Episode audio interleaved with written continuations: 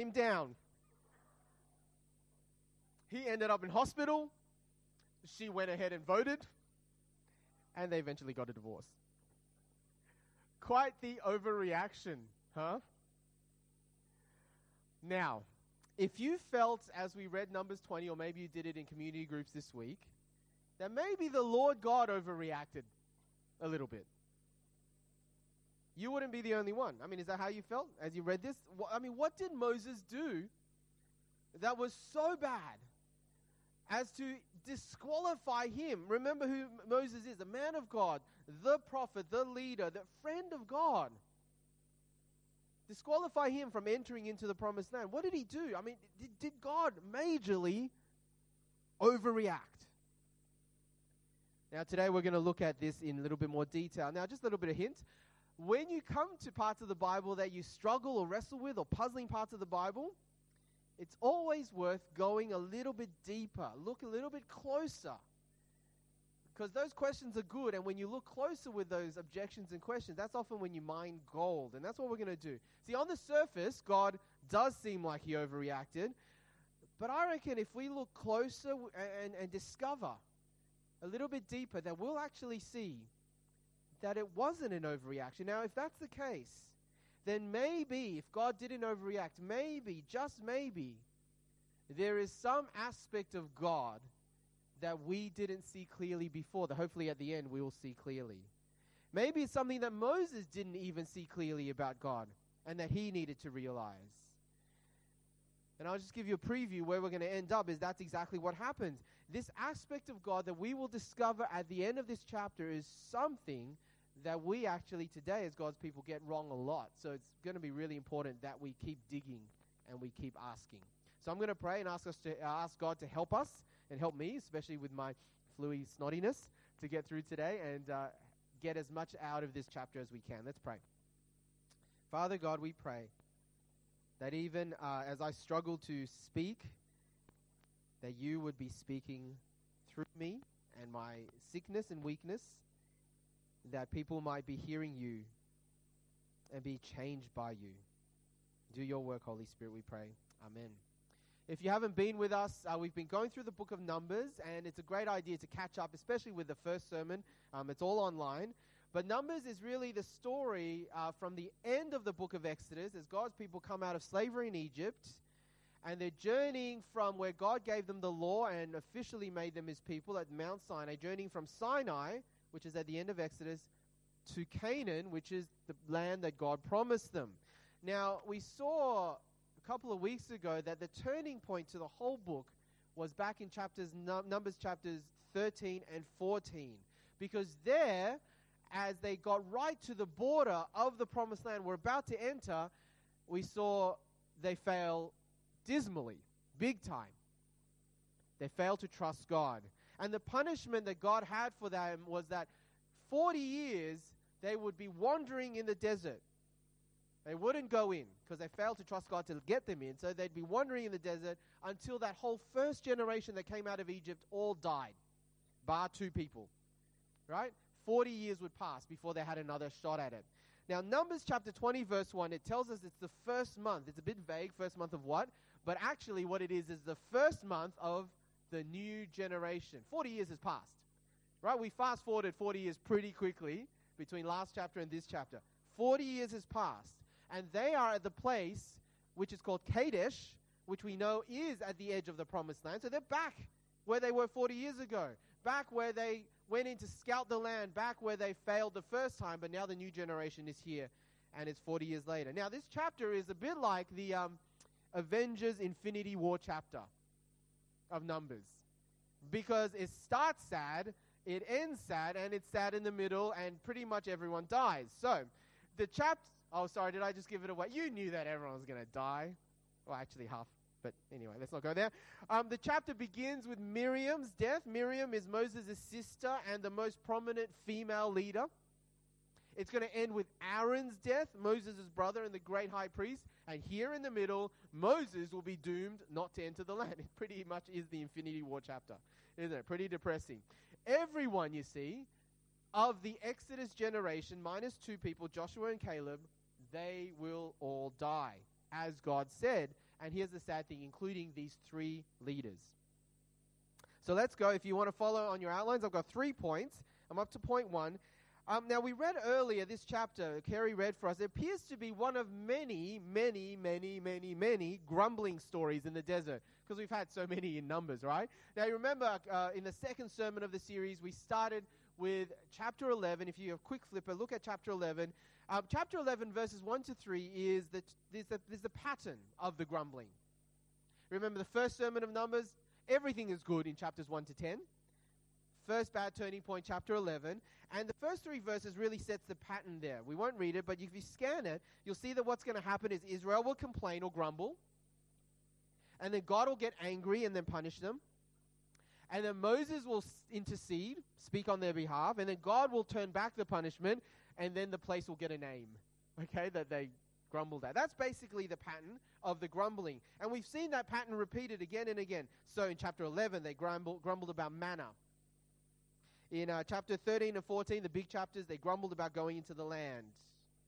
Uh, last week with Dom, you heard, they grumbled about the priests and the leaders, all right? And now they're grumbling about what? Water. They haven't got water. And as we read earlier, this grumbling leads to near mutiny.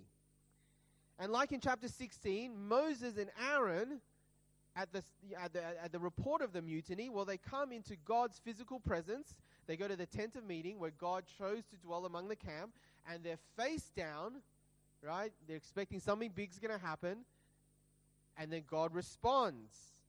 And his response is he gives Moses instructions about how to perform a water miracle. And Moses was to take the staff, which was the staff he used to perform miracles in Egypt. He was to go before the people. He was to speak to the rock, and the water would miraculously come out. That's what God tells Moses to do. And we read that Moses begins to do that, but instead of following God's instructions to speak to the rock, well, he instead loses his temper, it sounds like. He speaks to the people instead. And then he strikes the rock twice with the staff. Now, the water still comes out miraculously, but that's where God is unhappy. And the consequence at the end of the chapter is that Moses comes under judgment and is barred from entering the land himself. Okay. So once again, we got to ask the question. Yes, what he did wasn't following God's instructions. It was bad, but did God overreact? Don't you feel sorry for Moses?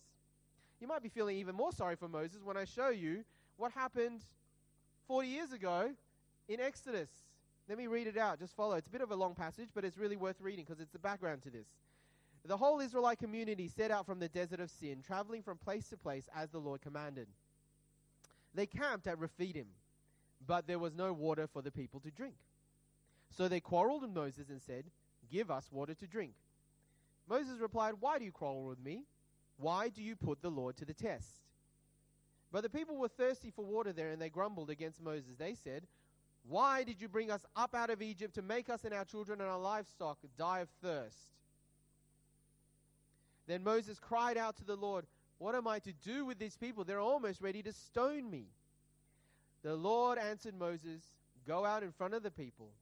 Take with you some of the elders of Israel, and take in your hand the staff with which you struck the Nile, and go. I will stand there before you by the rock at Horeb. Strike the rock, and water will come out of it for the people to drink. So Moses did this in the sight of the elders of Israel, and he called the place Massah and Meribah because the Israelites quarreled and because they tested the Lord, saying, Is the Lord among us or not? Okay, that's interesting, isn't it? In fact, it's so similar that some scholars think that it's actually the same incident. But it's not, because it's a different time, a different location. Uh, even though one of the places get the same name, Meribah, still different. Seems like there were two Meribahs. And Exodus 17 happens near Mount Sinai. He actually strikes the rock at Horeb, which is the mountain. Numbers 20, we know, is nowhere near that. It's at the edge of the promised land at Kadesh. Also, the details are different. But the reason why I want to show you is because on the surface, Exodus 17 might make you feel even more sorry for Moses, right? Because look what he was told to do to the rock in Exodus 17. He was told to strike the rock. I mean, so yeah, maybe in Numbers 20 he lost his temper and didn't follow God's exact instructions, but striking the rock had precedence. didn't it? Yeah, maybe he was like, it was muscle memory. Just automatically did it. Why did God judge him so harshly because of it? They're good questions, aren't they? Now, maybe it is a lesson about God's holiness, that God, in His holiness, doesn't tolerate sin. But God seems to tolerate the people's complaints and their grumbling. He, he doesn't judge them. I mean, arguably, that was the biggest sin, right? Or maybe this is a, a lesson about leaders and God expecting more from His leaders. The more you're given, the more is expected. Moses was closest to God, given most responsibility. God revealed most to Moses, and maybe that's why he had the harsher punishment. Now, certainly that's a theme in the Bible. The New Testament book of James said that leaders or teachers will be judged more strictly. But is that all there is to it? We're going to go to point number two now, because we're going to look carefully at the details and see if we can answer the question Did God overreact? Now, the key to Moses doing the wrong thing is in verse 12. So back to Numbers 20, look at verse 12. God says, Because you did not trust in me enough to honor me as holy in the sight of the Israelites, you will not bring this community into the land I give them. You got the two key things that Moses did wrong it was firstly a heart thing, and then secondly a holiness thing, okay? Firstly, he lacked trust. He didn't trust. That's a heart problem. He didn't trust in God enough to then honor God's holiness. That's the second thing God's holiness, heart and holiness, or trust and holiness. So we got to ask the question looking carefully at what Moses did, in what, sorry, in what ways did Moses' actions show up a very serious and deep heart attitude? A heart attitude that didn't trust God.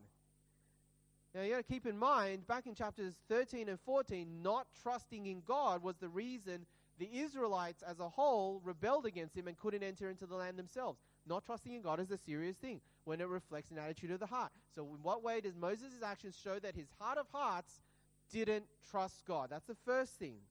And then the other thing we're looking for is in what ways did Moses' actions fail to uphold God's holiness, right? His holiness. If we can answer those questions, I think we're going to get to the bottom of it. Now, we're going to look at the details by firstly remembering the context. Remember, who are the Israelites, the people, or the assembly in Numbers 20? They are not the generation that came out of Egypt, remember? The generation that were under judgment from 13, chapters 13 and 14. But they are the new generation. 40 years have passed. This is the new generation that God has promised would enter into the land. They're the next generation. Now, uh, Numbers up to now really has been a, if you guys imagine a graph, it's been spiraling downwards or going downwards. Now, Numbers 20, as I said, is a bit of the Infinity War chapter. It's pretty depressing. But from 20 onwards, it's actually going to start looking up. From here, Numbers will end up with, right at the end, them successfully going almost ready to conquer the land. So it's going to start going up. That's the context. New generation, it's looking up. But also, more importantly, look how this complaint story breaks the pattern. Remember, I said in chapter 11, 1 to 3, there is a pattern set up for all the grumbling stories. The pattern is they complain, God judges, Moses intercedes, and then God's judgment is turned away. Notice this the pattern isn't followed, is it? They complain, but it doesn't lead to God's judgment, does it? God makes no comment about their grumbling or complaining. He doesn't punish them for it. In fact, what it leads to is God providing graciously water for them. There's no punishment, there's not even anger that they're complaining. And if you look at Exodus 17, you'll notice that it's the same pattern as Numbers 20. There's a complaint. In fact, Moses fears for his life, but no judgment, no anger, no punishment from God. Neither the first generation or the second generation were punished. for their complaint. Which leads us to think more carefully about Moses. You see, God doesn't judge. God's not even angry here. But what about Moses? Let's look again at verse 7. Numbers 20, verse 7. The Lord said to Moses, Take the staff, and you and your brother Aaron gather the assembly together. Speak to that rock before their eyes, and it will pour out water. You will bring water out of the rock for the community, so that they and their livestock can drink. Verse 9 So Moses took the staff from the Lord's presence, just as he commanded him. He and Aaron gathered the assembly together in front of the rock. And Moses said to them, Listen, you rebels! Must we bring you water out of this rock? Then Moses raised his arm and struck the rock twice with his staff. Just to check you're awake. Water gushed out, and the water and the community and their livestock drank. You see, Moses is angry. Moses is furious. Moses acts and speaks in a way he feels the people deserve to be spoken to, which is very out of character for him. See, up to now, every time the people rebel and threaten Moses' leadership, even directly to him, he has seen that the rebellion isn't actually against him. He's not taking it personally. He's always seen that it's actually against God. And so every single time it's happened, he humbly and meekly trusts in God to set things right, to vindicate his leadership. But not this time, you see. Moses speaks as though their offense was against who? Him. And it's now up to he and Aaron to fix things up. Uh, you notice his words. He says, Must we bring you water out of this rock? Uh, that, that verb, bring out, is a very important verb. In verse 5, Israel say to Moses, Why did you bring us up out of Egypt? Again, bring out. That's the verb, bring out. The verb that always is used when it's speaking about what God has done for his people. It's what God does. He brings them out of Egypt. He brings them water out of the rock. Not Moses. But you see, Moses, he now puts himself in the place of God. He's now the subject, the doer of the verb, the bringing out. Must we bring water out of the rock like we brought you out of Egypt? But it wasn't him who did it, right? And then there's the other thing, his uh, action of us striking the rock. It's not just a momentary lapse, or as I called it, muscle memory. Right? It's not just out of frustration, you know, Moses punching a pillow, but a rock instead. Um, the word strike isn't, isn't just tap, and it's not just hit. It's actually the word used for pretty violent action. And he does it twice, by the way, in, um, in Hebrew, which is where the Old Testament is written in.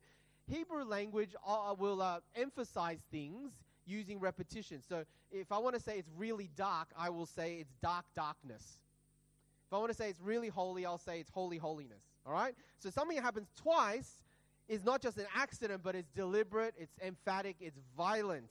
And that verb strike, by the way, is most often used in the Bible as God's actions of judgment against his enemies. It's used in Exodus of what God did to Pharaoh and the Egyptians in the plagues. He struck them. Older translation will have the word smite. We should bring back that word. It's a good word. Smite. Right? He smote them. Now, put it all together. What was going on in Moses' heart as his actions reveal it? It's anger, isn't it? But not just anger. Moses was angry in the way that he thought God should have been angry. That's the key. He was so angry, he wanted to step into God's role of meting out, smiting judgment. Even though he knew from Exodus 17 that God wasn't going to judge his people for this kind of complaint. He didn't judge them then, he's not going to judge them now. And see, that's the problem. Moses, who is so much like us, so flawed like us. He got proud. He failed to let God be God. He wanted to take matters into his own hands. He put himself in God's place. and in so doing, he failed to honor God as holy. That's the second thing. So let's think more about holiness. Uh, the word holy literally means to set apart or, or someone who's different or distinct. Now, God being holy means that God is different, He's distinct, He's not like us or anything else He's created. Now, we usually associate God's holiness with His purity and therefore His judgment, don't we? And that's right and good because that's often how the Bible speaks of His holiness. But it's not always the case here and elsewhere that God's holiness is just about His holiness against sin. Have a look at Exodus 34, verse 6. The word holiness isn't used, but you see what God is revealing Himself as. He passed in front of Moses proclaiming, The Lord, the Lord, the compassionate and gracious God, slow to anger, abounding in love and faithfulness. Do you see? God is also holy, that is, unlike us, distinct, set apart from us in His mercy, in how patient He is, in how kind He is where Moses wanted to judge, where Moses might lose patience, and I think we sympathize with Moses because we would too. Well, God is different, you see. God is holy. He's not like us. He's not like Moses. God is slow to anger. He's abounding in love and faithfulness. You see, what should Moses have done if he had trusted? And if he had upheld God's holiness, he would have trusted God to show mercy. He would have trusted God to be patient with these rebels. He would have trusted God to be God. And because he failed to trust God and instead put himself in the place of God, thinking that it was all up to him now to lead God's people, well, God's punishment sort of is fitting the crime, isn't it? He's going to take that leadership away. That's why Moses will fail to lead the people into the land. So let's think about this one. We actually sang it in the first hymn, I just noticed. Right? Holy, holy, holy. What's the next line? Merciful and mighty. Great hymn. Nice choice, team. God is holy because he is merciful. God is holy in his mercy, which means if you're a child of God, you do not uphold his holiness when we are angry and bitter and unforgiving. You see that? We don't reflect God. We're not like Him in that. When we are bitter and angry and unforgiving, when we condemn rather than love, when we exclude rather than embrace, when we are embittered rather than forgive, we fail to uphold God's holiness. The irony is, some people think that by upholding God's holiness, it's actually that. You guys heard of Westboro Baptist in the U.S., famous for picketing um, soldiers funerals, signs saying you're going to hell, God hates you, not blessed, just cursed, and they're just some of the nicest signs. They really think that they're acting on behalf of God's holiness, and they could not be more wrong, could they? They misread what God's stance is towards sinners. They think it's about God hating sinners. But it's not that. God is different to Westboro. He's different to us. Now, I'm not saying that God tolerates evil. No, we're not saying that at all. And that God's holiness isn't shown in purity and judgment. The day of judgment is coming. Right? The Bible speaks of that. Jesus spoke of the day of judgment. And he, of all people, speaks of the reality of hell. But the key to ask ourselves now is what is the time right now? What period in history are we in now? What is God's stance towards sinners and rebels now? Because that's the important question. I'm up to my final point, and to answer that, you know the famous ver- uh, verse of the Bible, John 3:16 and 17, don't you? For God so loved the world. What is his stance towards the world now? He so loved the world that he gave his one and only Son, that whoever believes in him will not perish but have eternal life. And notice this next verse. Why did God send Jesus? He didn't send his son into the world to condemn the world, but to save the world through him. What is God's stance towards sinful and rebellious people right now? Does Westboro Baptist have it right? Or did Jesus' own disciples have it right? Do you, do you remember in Luke chapter 9? Um, they don't get welcomed by the Samaritans. So Jesus' disciples say, Lord, shall we call down fire from heaven and blast these guys out of the. And Jesus rebukes them. Or, or at Jesus' arrest, his chief disciple Simon Peter grabs a sword and cuts off the servant's ear. Is, is they, uh, do they have a right? Is that what Jesus came to do? No. God sent his Son into the world not to condemn the world, but to save. When, when John 3:16 says God so loved the world, God's love is not saying God's love is so big because the world is so big and there's so many people in it. It's true, but that's not John's point. God's love is so big not because the world is so big, but because the world is so bad. Because every time the word world is used in John, it's about the world that's turned its back on God. God so loved that world. That's why his love is so big, because the world is so bad. And yet God is what? Compassionate and gracious, slow to anger, abounding in love and faithfulness. And so, did Jesus take up sword or call down fire from heaven or curse and condemn? No. Quite the opposite, isn't it? Rather than strike others, Jesus allowed himself to be struck. In 1 Corinthians chapter 10, don't turn to it, it says that Jesus is the rock from which we drink. I'm not really sure how that works, but that's a really interesting comparison. Jesus is the rock from which God's water, living water flows, the rock referred to in Numbers 20 and Exodus 17, the rock that miraculously gives water, is actually about Jesus somehow. But you put it all together, it means this that on the cross, Jesus allowed himself to be struck. He didn't strike like Moses did, he gets struck and smitten, smote, smote, whatever the word is. And he gets pierced in, in the Gospel of John with his spear. And you remember in the Gospel of John, when he's pierced with his spear, what flows out of his side? Blood and water. Jesus is the rock from which living water flows. And God tells us in 2 Corinthians chapter 6 that now is the day of salvation. You want to know what time it is? Before Jesus comes back in judgment, now is not a day of condemnation, it's a day of salvation until he comes to judge. God's stance towards a world in rebellion against him is like the father in Jesus' parable of the lost sons. You know the father who is out there waiting and he's watching and he's yearning and he's inviting and he's loving. He just wants his son to come back to him. He doesn't want anyone to perish. God is holy in his mercy.